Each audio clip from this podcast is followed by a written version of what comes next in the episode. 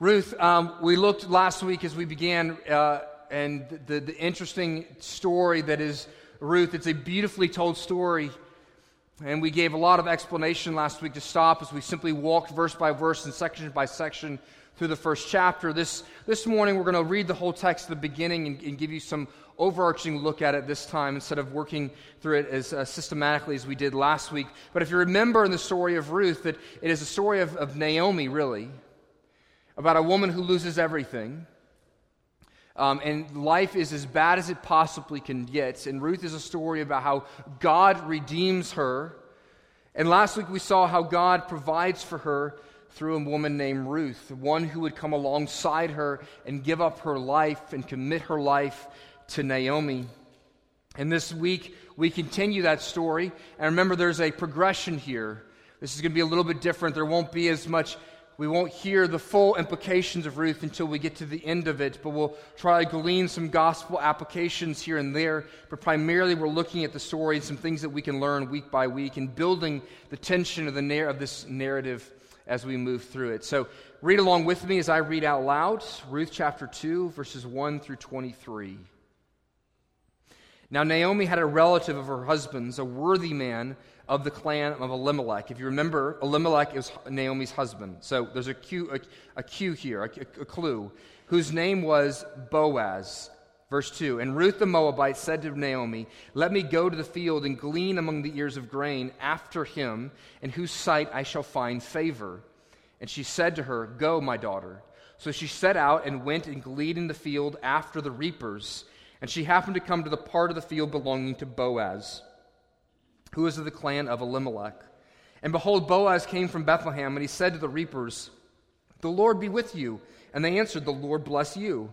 Then Boaz said to his young man who was in charge of the reapers, Whose young woman is this? And the servant who was in charge of the reapers answered, She is the young Moabite woman who came back with Naomi from the country of Moab. She said, Please let me glean and gather among the sheaves after the reapers. So she came and she has continued from early morning until now, except for a short rest. Then Boaz said to Ruth, Now listen, my daughter, do not go to glean in another field or leave this one, but keep close to my young women. Let your eyes be on the field that they are reaping, and go after them. Have I not charged the young men not to touch you? And when you are thirsty, go to the vessels and drink what the young men have drawn. Then she fell on her face, bowing to the ground, and said to him, Why have I found favor in your eyes, that you should take notice of me, since I am a foreigner? But Boaz answered her, All that you have done, I, all that you have done for your mother in law since the death of your husband has been fully told to me, and how you left your father and mother in your native land and came to a people that you did not know before. The Lord repay you for what you have done, and a full reward be given you by the Lord, the God of Israel, under whose wings you have come to take refuge. Then she said, I have found favor in your eyes, my Lord, for you have comforted me and spoken kindly to me, your servant, though I am not one of your servants. And at mealtime, Boaz said to her, Come here and eat some bread and dip your morsel in the wine. So she sat beside the reapers, and he passed to her roasted grain. And she ate until she was satisfied, and she had some left over. And when she rose to glean, Boaz instructed his young men, saying, Let her glean even among the sheaves, and do not reproach her.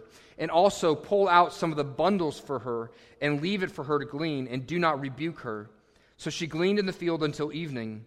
Then she beat, it, beat out what, it had gleaned, what she had gleaned, and it was about an ephah of barley. And she took it up and went into the city. Her mother in law saw that what she had gleaned. And she also brought out and gave her what food she had left over after being satisfied, speaking about her lunch. And after mother, and her mother-in-law said to her, "Where did you glean today? And where have you worked? Blessed be the man who took notice of you." So she told her mother-in-law with whom she had worked and said, "The man's name with whom I work today is Boaz." And Naomi said to her daughter in law, May he be blessed by the Lord, whose kindness has not forsaken the living or the dead. Naomi also said to her, That man is a close relative of ours, one of our redeemers. And Ruth the Moabite said, Besides, he said to me, You shall keep close by my young men until they have finished all my harvest. And Naomi said to Ruth, her daughter in law, It is good, my daughter, that you should go, you go out with, this, with his young women, lest in another field you be assaulted. So she kept close to the young women of Boaz, gleaning until the end of the barley and wheat harvest, and she lived with her mother in law. Since the reading of God's words, May the grass wither and the flower fade, but the word of our God stand forever. Well, um, this, this chapter shows, um, last week we showed the un- unbelievable alteration that five verses can do in your life. Five, five verses, it was 10 years, a death of a husband, two sons, zero grandchildren for Naomi. Life goes from fullness to famine in her mind. And but what we see here today in this chapter, in one chapter, and not in 10 years though, but in one singular day, Naomi goes through what we could only call a mini resurrection. She goes from a woman who is depressed, and at the end of chapter one, who has described herself as bitter, and at the end of chapter two, she is praising the Lord and is a woman who is delighting in and full of joy and has provision and fullness again. She, how does she come alive? That's what happens in chapter two. Naomi, the story is ultimately still about Naomi. She is not the primary actor and mover in chapter 2, but it is her who comes alive. It is her who experiences the mini resurrection.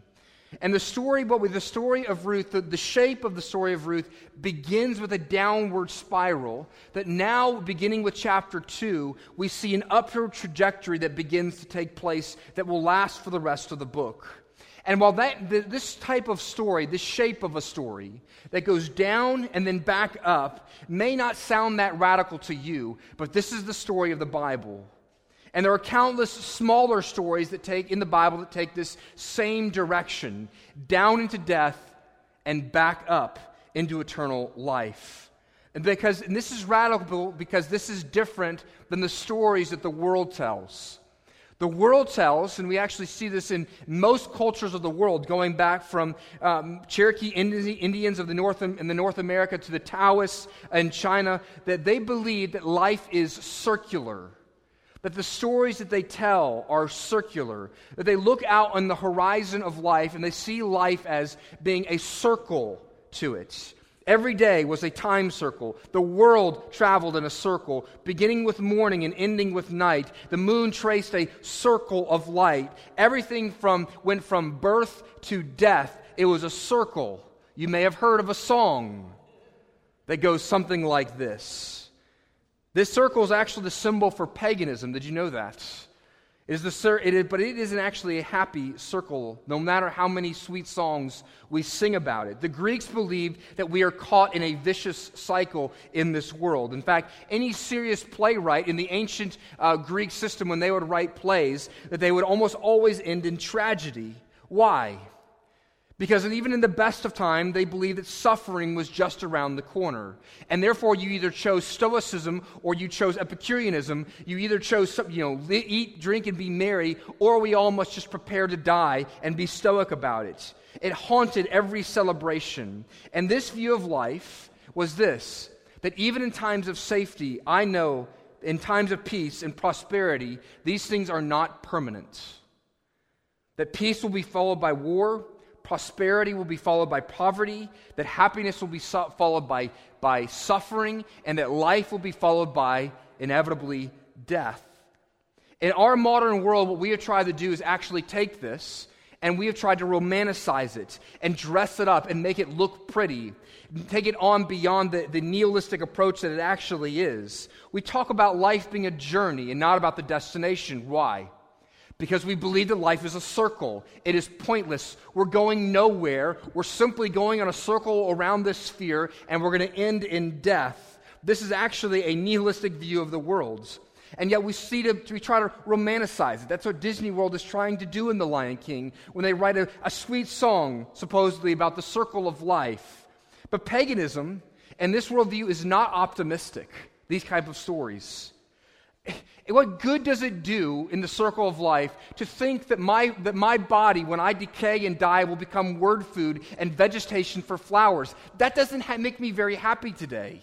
That doesn't do anything for me to know that, that I'll be part of some circle of life in the world where a flower or a bug or an animal will feed on my flesh. That, that's gross to me. And what about the memory of my life?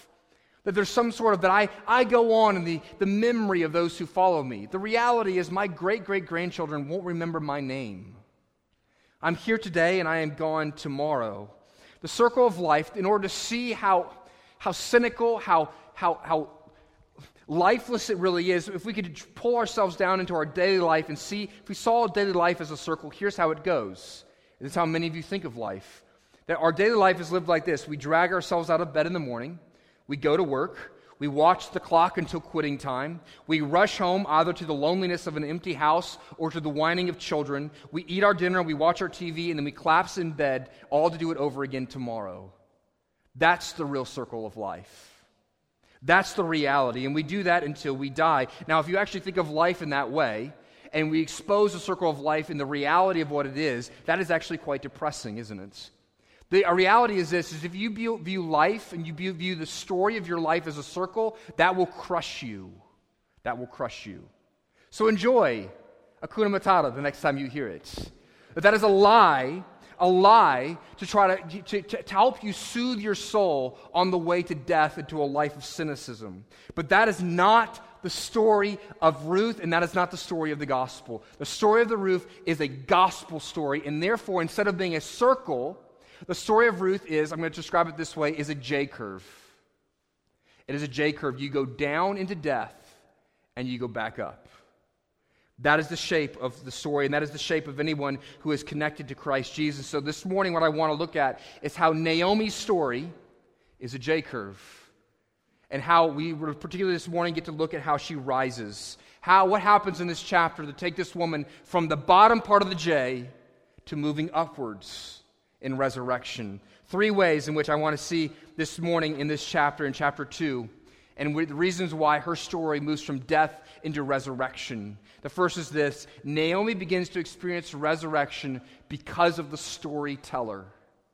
Because of the storyteller. Listen, it is so subtle in the text.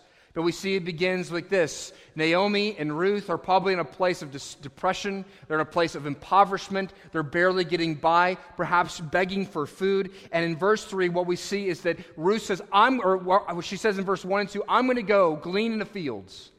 I'm going to go try to take advantage of, a, of the Israelite law that says that you're to, not glean your fields so cleanly that the impoverished, the poor people might not be able to come in and gather just a few, a few pieces of wheat to have food for the day. But in verse 3, it says this So she set out and went and gleaned in the field after the reapers, and she happened to come to part of the field belonging to Boaz. Listen, you have to begin to hear the words uh, of the speaker here. And actually, and again, last week I said that this story is beautiful in the Hebrew in particular, and it's hard to hear sometimes in the English. But the Hebrew phrase there for just happened to come to the part of the field is she actually mentions it twice there. And a more precise translation would be, as luck would have it. As luck would have it, she chanced upon the field that belongs to Boaz. Oh, she just so happened to come to Boaz's field. The writer intends to make a striking understatement here, almost a sarcastic point that the unseen God is guiding Ruth from the moment she walks out of the house in order to bring resurrection into her life and to Naomi's life. That God is providentially caring and working things out. The God who wrote the story that involves her going down and going into death is now the God who's going to write the part of the story that involves her resurrection. And that it's in his hands all the little decisions that will lead to that. Do you understand? Do you see this in your own life? That even when things are maybe in the season of death, when you're at the bottom of the J curve of your story of life, that God just so happens perhaps to bring you into Boaz's fields. Sometimes God's just happens seem to happen over and over again. Let me give you an illustration of this to see if I can draw this out even more clearly. There was a tavern keeper's wife in Nottingham, England, in the 18th uh, century who was, who was dying, and, and, and a certain evangelist was asked to, um, to go visit her. Uh, a friend of theirs didn't, you know, she was a tavern keeper's wife, so, I mean, how moral can these people be? And so the evangelist is supposed to go and, and, and, and see if he can sh- share the gospel with this woman and lead her to Christ as her Savior. But when he got to her, he found that she was already a joyous Christian who, enjo- who rejoiced in Christ Jesus being her Savior. And he said to her, How was it that you came to know the Lord? And she gave him a piece of newspaper and said, From that. and he looked at this little this scrap of newspaper and he found on it an excerpt from a Charles Spurgeon sermon. And he was thinking about this later on, and he actually found out how in the world she, she got this newspaper. And she said that the newspaper was actually wrapping around a, a, a gift that someone had sent her from Australia. And the evangelist was thinking about this later on. He was realizing what was happening here is that Charles Spurgeon, who preached in, the, in London, it just so happened that his sermon was printed in an English newspaper. And it just so happened that that English newspaper was syndicated in the United States, so that that newspaper in the United States ran his sermon and the, text of his sermon. And it just so happened that that newspaper from America somehow found its way to Australia. And it just so happened that someone used that newspaper to wrap a gift to send from Australia to Nottingham, England it just so happened that she took that wrapping paper and decided to read it, and it just so happened that her soul was saved for eternal life. God works in his stories function within the just so happens of life. That God is providentially in control. Naomi's story rises upward because of God's unseen hand here. He is not mentioned. He's not mentioned. And yet, God is working and moving to take her from a story of death into a story of resurrection. The awareness of a master storyteller weaving his way and weaving a beautiful story in my life should give us pause. That your God is a story writing genius, a savant, an artist who is weaving into your life hidden blessings and patterns when even when you feel like you're at the bottom of the J curve of the story of life, that he is bringing his just so happens to bear to bring resurrection. The second thing I want you to see how God moves Naomi from a place of death to a place of resurrection is because, and I'm sorry I'm going to use this term. Perhaps after the Sunday, I'll never use this term again in my life because of love warriors. Don't, don't throw things at me. I know that sounds like, like love warriors, like some sort of bad, like D, D level, like sci fi movie. Love warriors, but that is exactly what happens in Naomi's life. Naomi experiences resurrection because the God who works providentially most often moves through his people to bring resurrection to lives of others. The story of Ruth and Boaz that we are going to begin to see this morning is most often described and talked about. People come to Ruth and Boaz to this story in order to talk about how you date. That, and they look at is this, this is this great romance in the scriptures. And certainly there is, a, there is some romance, and we're going to see it next week, although it's, there is no one, if you look at Ruth chapter 3, don't look ahead. If you look at Ruth chapter 3, though, no one would want your daughters to date like that. But what I want you to see here is this is not ultimately a story about lovebirds, this is a story about love warriors. Let me look at both the characters. First, I want you to see that Ruth is a love warrior. Or I'm to, let me put it this way Ruth, as a woman, is a warrior Ezer. Ezer is the first word to describe the role of women in this world. In Genesis chapter 2, verse 20, God says that women are Ezers. They are helpers, is what that word means. Now, what do I mean by this? Let's see if I can illustrate this from American history just a bit. At the Ohio Women's Civil uh, Rights Convention in 1851, there was a strong, tall, powerfully built woman named Sojourner Truth who stood up and said this. And here's the words that she said she said, Look at me. Look at my arm.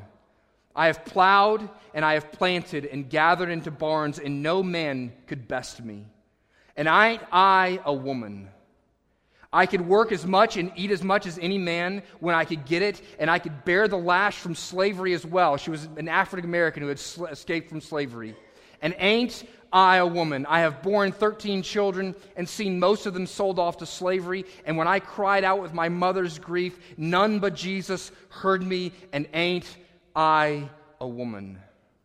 Sojourner Truth spent her life fighting for women and for the enslaved peoples of the American South, for her being a woman, including sweating in the fields alongside men For her, it meant exerting physical strength to plow and plant and harvest. It meant fighting fierce battles and terrible battles for her children. It meant taking up unpopular causes that might get her killed. It meant she unflinchingly entered into every battle that Jesus gave her, and she did so with all the what? Feminine strength she could muster. Sojourner Truth is an example of a warrior Ezer, and that is what Ruth is as well.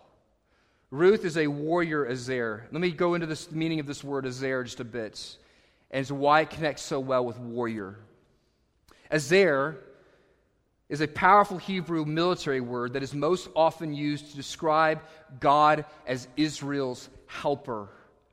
God employs the term only twice to refer to women, but it is, it is in poignant and critical moments defining the role of women in this world. The Lord said this in chapter, Genesis chapter 2, verse 18, and then again in verse 20. It is not good for the man to be alone. I will make him a helper or an azair suitable for him. The word azair occurs 21 times in the scriptures two about women, 16 about God and his help for his people, and three about military powers. But if we expand our look at this word and look at azair in its verb form, which is not Ezer, but Azer, Azer, which means to rescue and save, is used 80 times in the scriptures. And on almost every single one of those times, it is used to indicate military assistance. And this is the word that describes the role of women in the world. As powerful, as strong as those who come to help and to save and to rescue like God does. Checking the math, 19 of the 21 times, and nearly 100% of the verb form times, there is an overwhelming military connection to this call of who women are called to be. And yet, for some strange women, reason, re- when we talk about women, the only things that we bring up are babies, submission, and cleaning the house.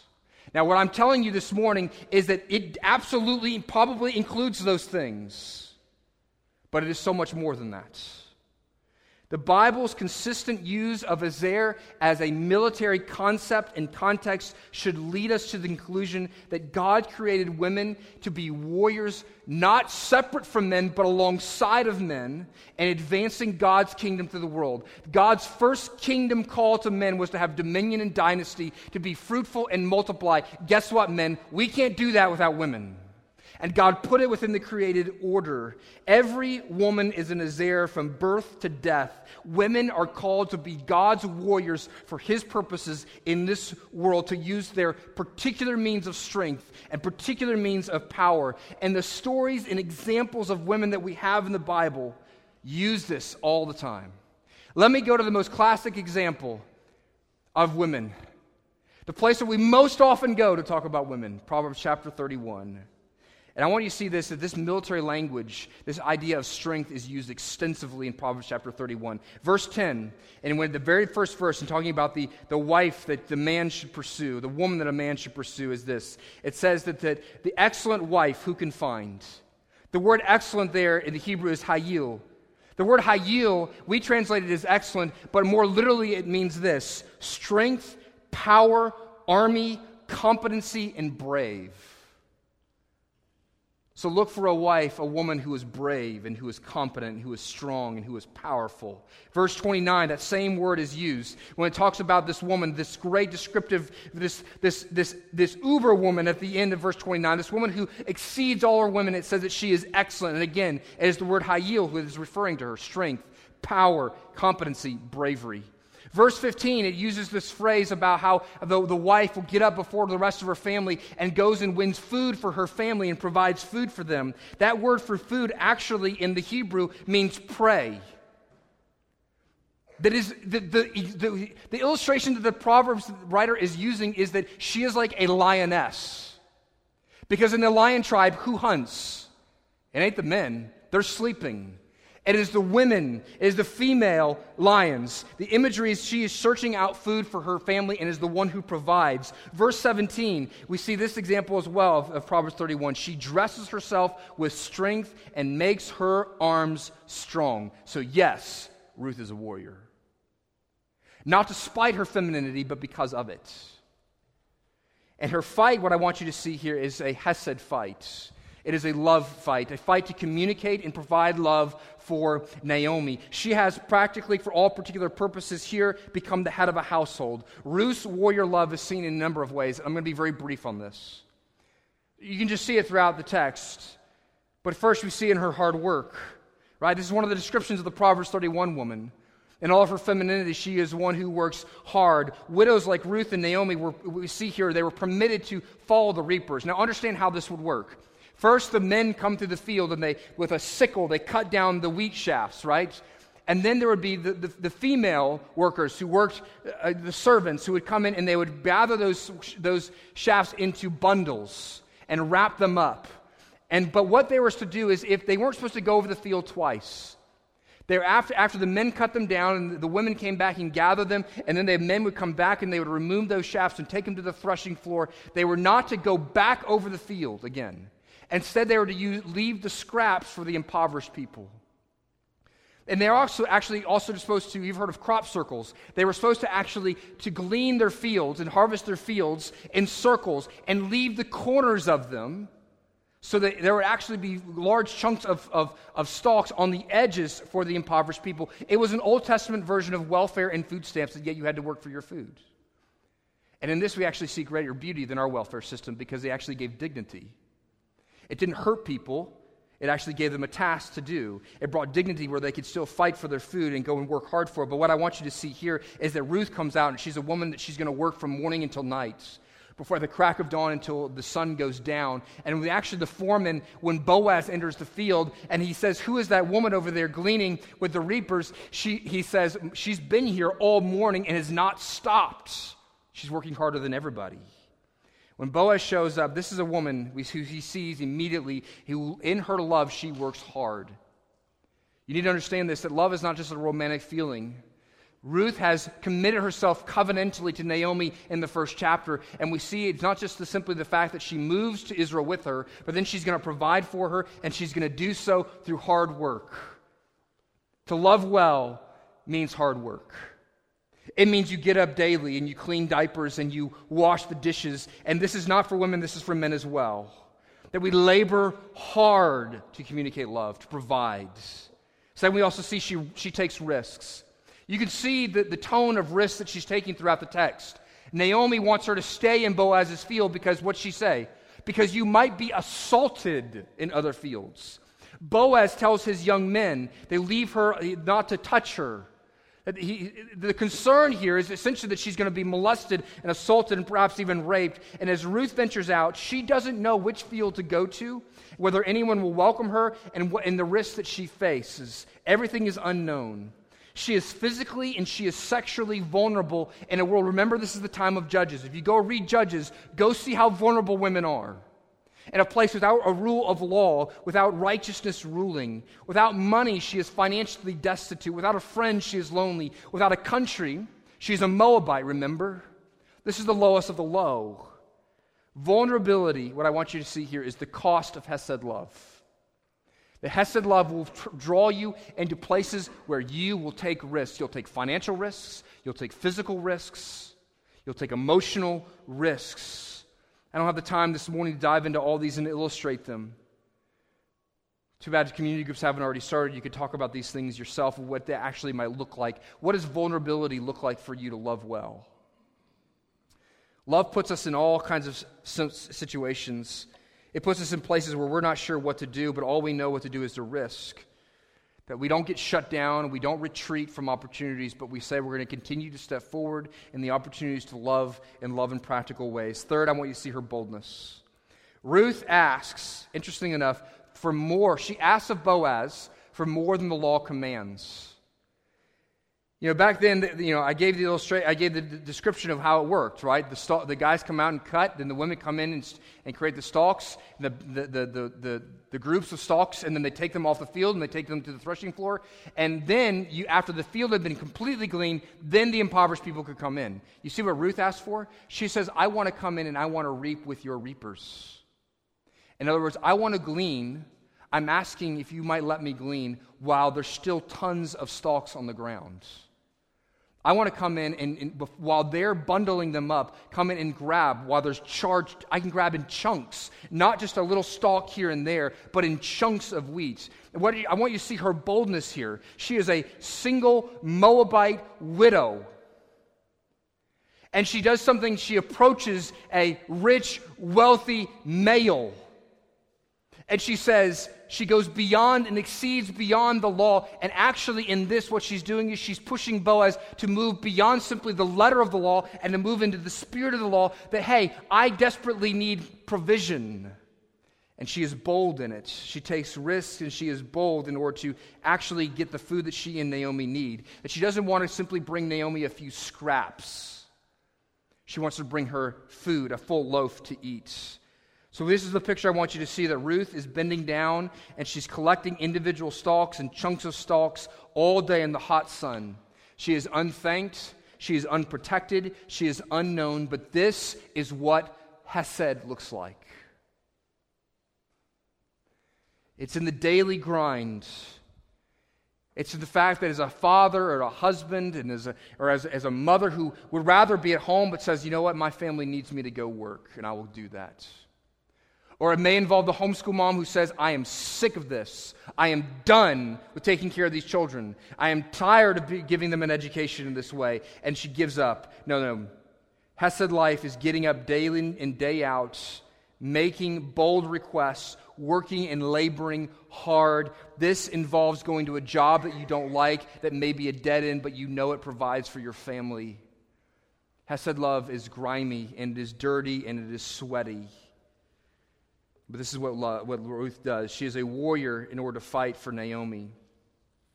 But it doesn't just stay there, there also is a man involved here. And we looked at femininity in regards to Ruth, that she is a warrior as there. We also see Boaz as a warrior as well. It says this in verse 1 of the chapter Naomi had a relative of her husband's, and says he is a worthy man of the clan of Elimelech, whose name is Boaz. Now, the phrase in the ESV says worthy man there. In, in the Hebrew, is actually refers to a warrior. In some translations, it may be say he was a mighty man of valor. Again, the warrior picture comes up. That this is a man of integrity, a man of wealth, a man of strength, and he is a man of great courage and valor. At this time in the life of Israel, they are constantly at war. Boaz is most likely a captain, a sergeant, a man who leads other men into battle. And Boaz is when he shows up, uh, when he arrives on the scene, it is like, man, the knight in shining armor in so many ways. He is a man who is seen as in, of, of, high integrity, who is wealthy, who is loved, who everyone bows down to. But what we see here is that this man uses his prominent position to do war in order to communicate love. I want to see Boaz's warrior love is seen in three ways as well. Three ways. First is his longing to bless. First is his longing to bless. This is the heart of one who reaches out in love. Verse 4, we see our first introduction to Boaz is he shows up, right? He shows up, and the first thing we see, what does it say in verse 4? And behold, Boaz came from Bethlehem, and he said to the reapers, The Lord be with you. And they answered, The Lord bless you. Now, is this a Hebrew way of saying good morning? Right? Is this bonjour to everybody? Is that what's going on? Like, like if you know that opening scene from, from Beauty and the Beast, is this Belle running through the, you know, through the town going, bonjour, and we're all singing bonjour? Is that what's happening here? No. He's actually going through a, a, a liturgy. It's a benediction. What we do at the end of all of our services, he is benedicting, he is blessing those around him.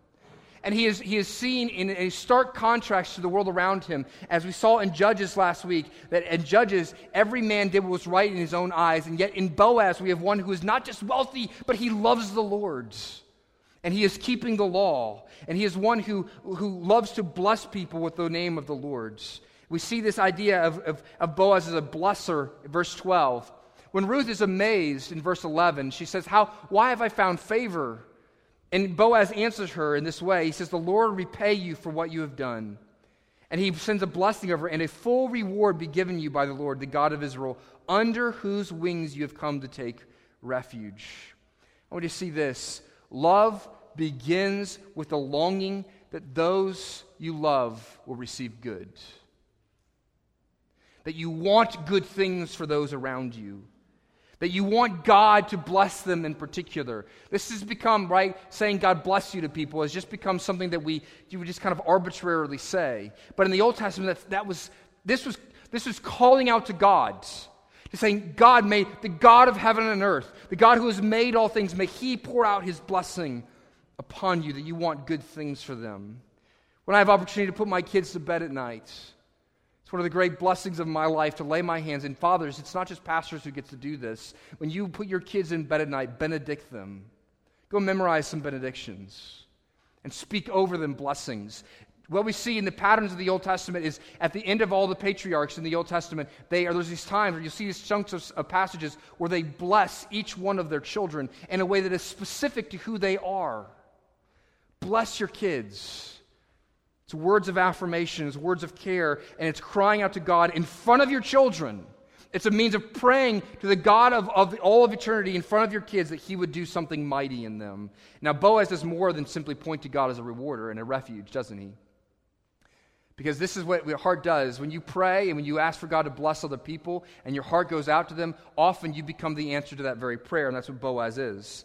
Boaz asked that God would provide for Ruth, that he would provide um, provision and protection for her, that God would provide his wings of protection would come over her. And what we see is that actually, Boaz is the one who gives Ruth an example and a sample of God's protection and provision.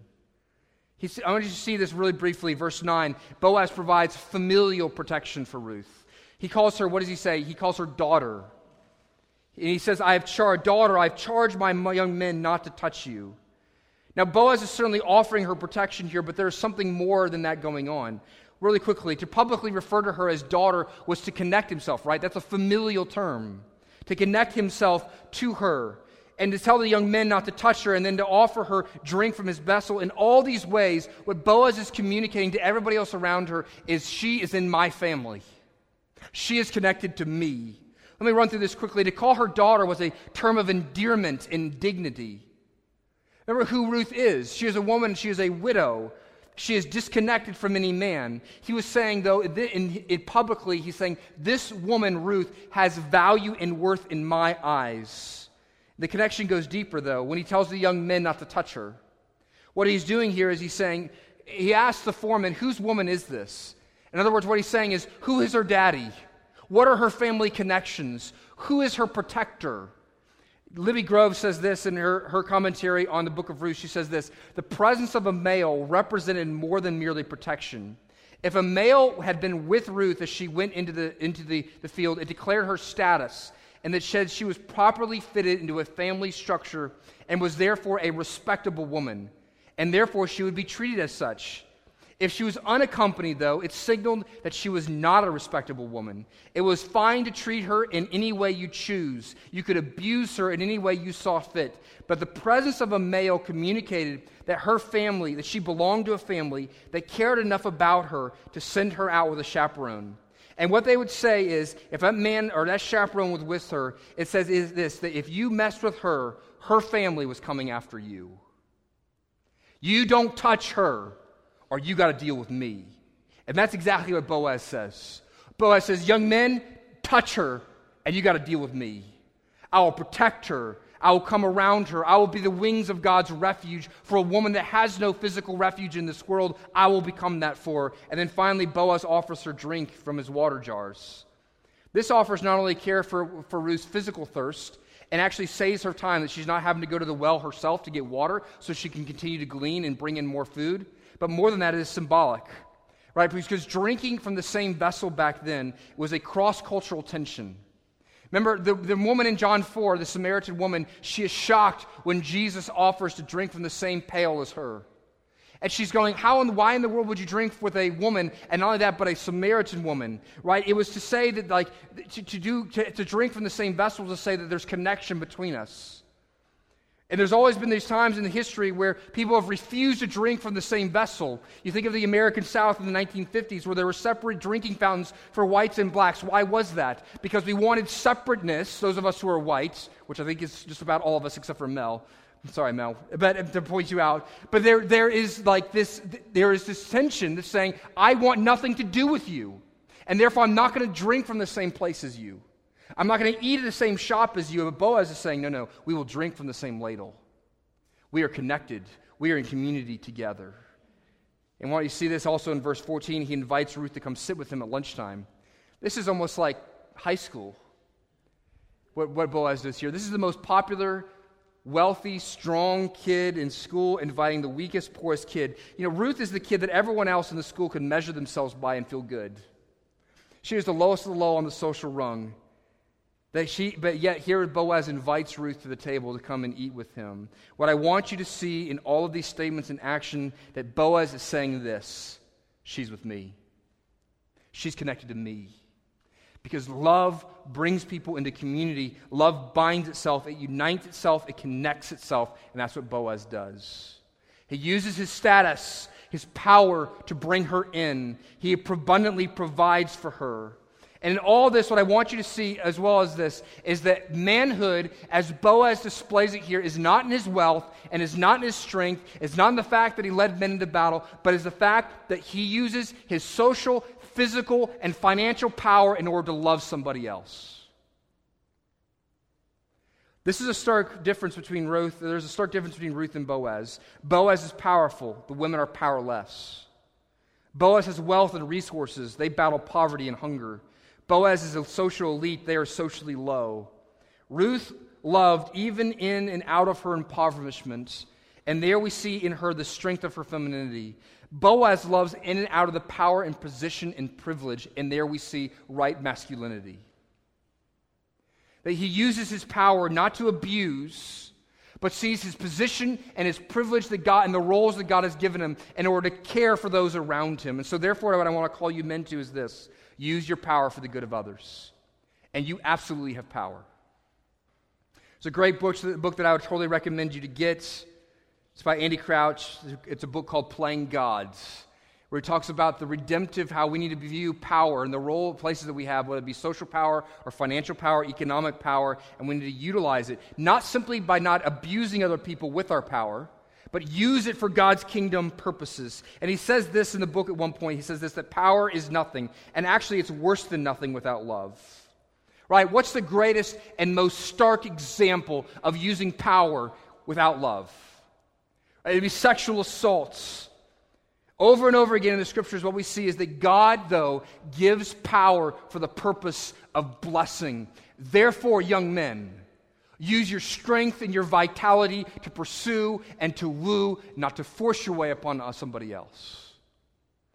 Use your energies in your early years, like Mel is, to go overseas, to use the strength of your youth for God's kingdom purposes. I have the power of, of, young, of youth, Mel says. Therefore, I will go and die. Fathers, don't use your strength and your power and your size. You'll become a much better disciplinarian and you'll raise your kids much better if you stop using your power to abuse your kids and to get your way. This is one of the most stark things that I had to realize about myself is that I was trying to intimidate my two year old daughters. And I had to wonder to myself, what in the world is wrong with you that you would do this? That you would walk heavy and you would become large when you move towards them when they're, when they're disobedient. It's something I have to work with my sons at from a very early, early age. Isn't that right, Cade? And what do we talk about? That when we hit our sisters, that we would kick, we have this conversation. Cade, why has God made you the older brother? Cade, why has God made you strong? Because God gave you those blessings in order to be a blessing to your little brother, to protect him, to care for him, to invite him in, not to push him away. This is why God has given us power. Andy Crouch says this the power, it is the source for refreshment and laughter and joy in life. To remove power, you cut off life, the possibility of creating something new and better in this rich and recalcitrant world. Life is power, and power is life. And flourishing power leads to a flourishing life. Boaz gives life to Ruth and Naomi. I have another point here this morning, but I have to be very, very, very fast. Third point is this Naomi experiences a resurrection because of a redeemer.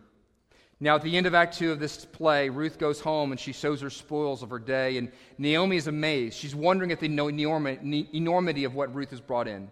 It says that she, she brought in a whole ephah. This is two weeks of food. And it was probably, possibly for the first time in a decade, Naomi and Ruth don't have to wonder if they're going to have food tomorrow. There's going to be food on the table. And, but yet, that doesn't appear to be what Naomi is most excited about. Naomi gets really animated, really excited, and she asks some rapid fire questions when she sees all this food that, that Ruth has brought home. And she says, Somebody had to have found favor on you. You don't make this from just gleaning in the impoverished part of the fields. And she knows that some man is taking care of her. And so Ruth plays it out. And she says, Yes, I went and, and I found favor from a particular man, and his name is. The tension builds Boaz. And it's here that Naomi's life takes a clear and profound upturn. You can hear the resurrection in her voice. Boaz? I know that name. He is a redeemer for our family. That's the word Goel, and we'll look at that in great detail in the next couple weeks. But as great as her provision is for two weeks of grain, what she is more excited about here is that the possibility that there is one out there who might redeem their family and redeem their family name. In verse, two, in verse 20, Ruth, or Naomi says this May he be blessed by the Lord, whose kindness has not forsaken the living and the dead, or the dead. And Naomi said to her, This man is a close relative of ours, one of our redeemers. In other words, what she's saying is this I've been at the bottom of the J curve of my life, and yet for the first time in a long time, I hear that there's hope because there's the presence of a Redeemer who is still out there. And here's where we want to get to the gospel this morning. We get to it a little bit early in the book of Ruth. God's, God's Hesed love comes to us by the gift of His Son. That your story in life right now, if you may be at the bottom of the J curve, but there is always hope of resurrection because there is a Redeemer who came. History is not moving in a circle, it is moving to a climax.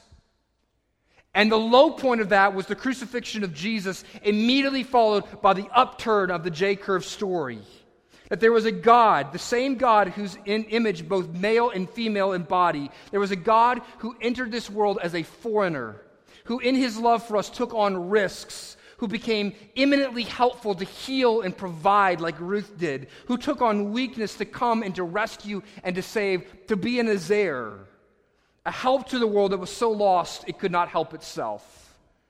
But in this God, we also see, we see power displayed.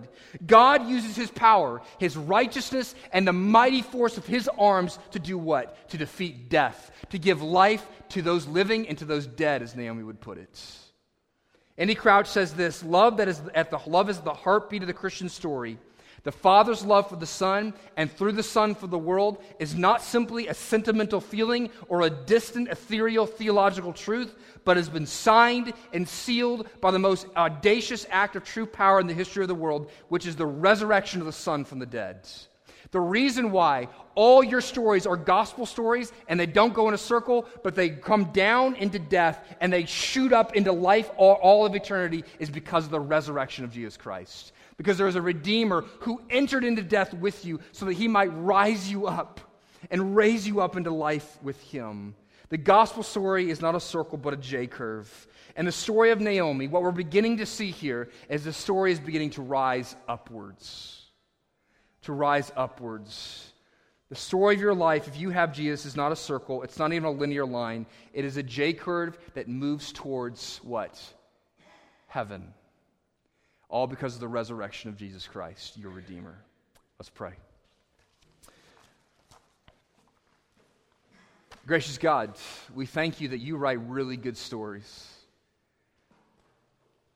That, Lord, the stories that the world writes with all, Lord, they can paint it in every way they can. They can put cute warthogs and lemurs on it. They can sing songs about it. But in the end, Lord, it is dreary and it is circular and it ends in death.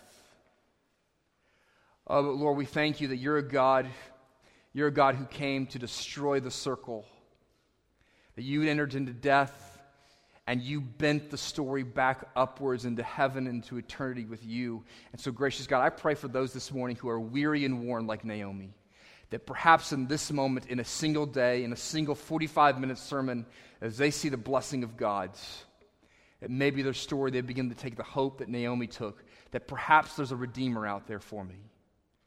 And we know this, Lord. We can rise up even further than Naomi did because we know we do have that Redeemer. He has come and He is ours. May we run to Him. May we run to Him in life and in death. We pray this in Jesus' name. Amen.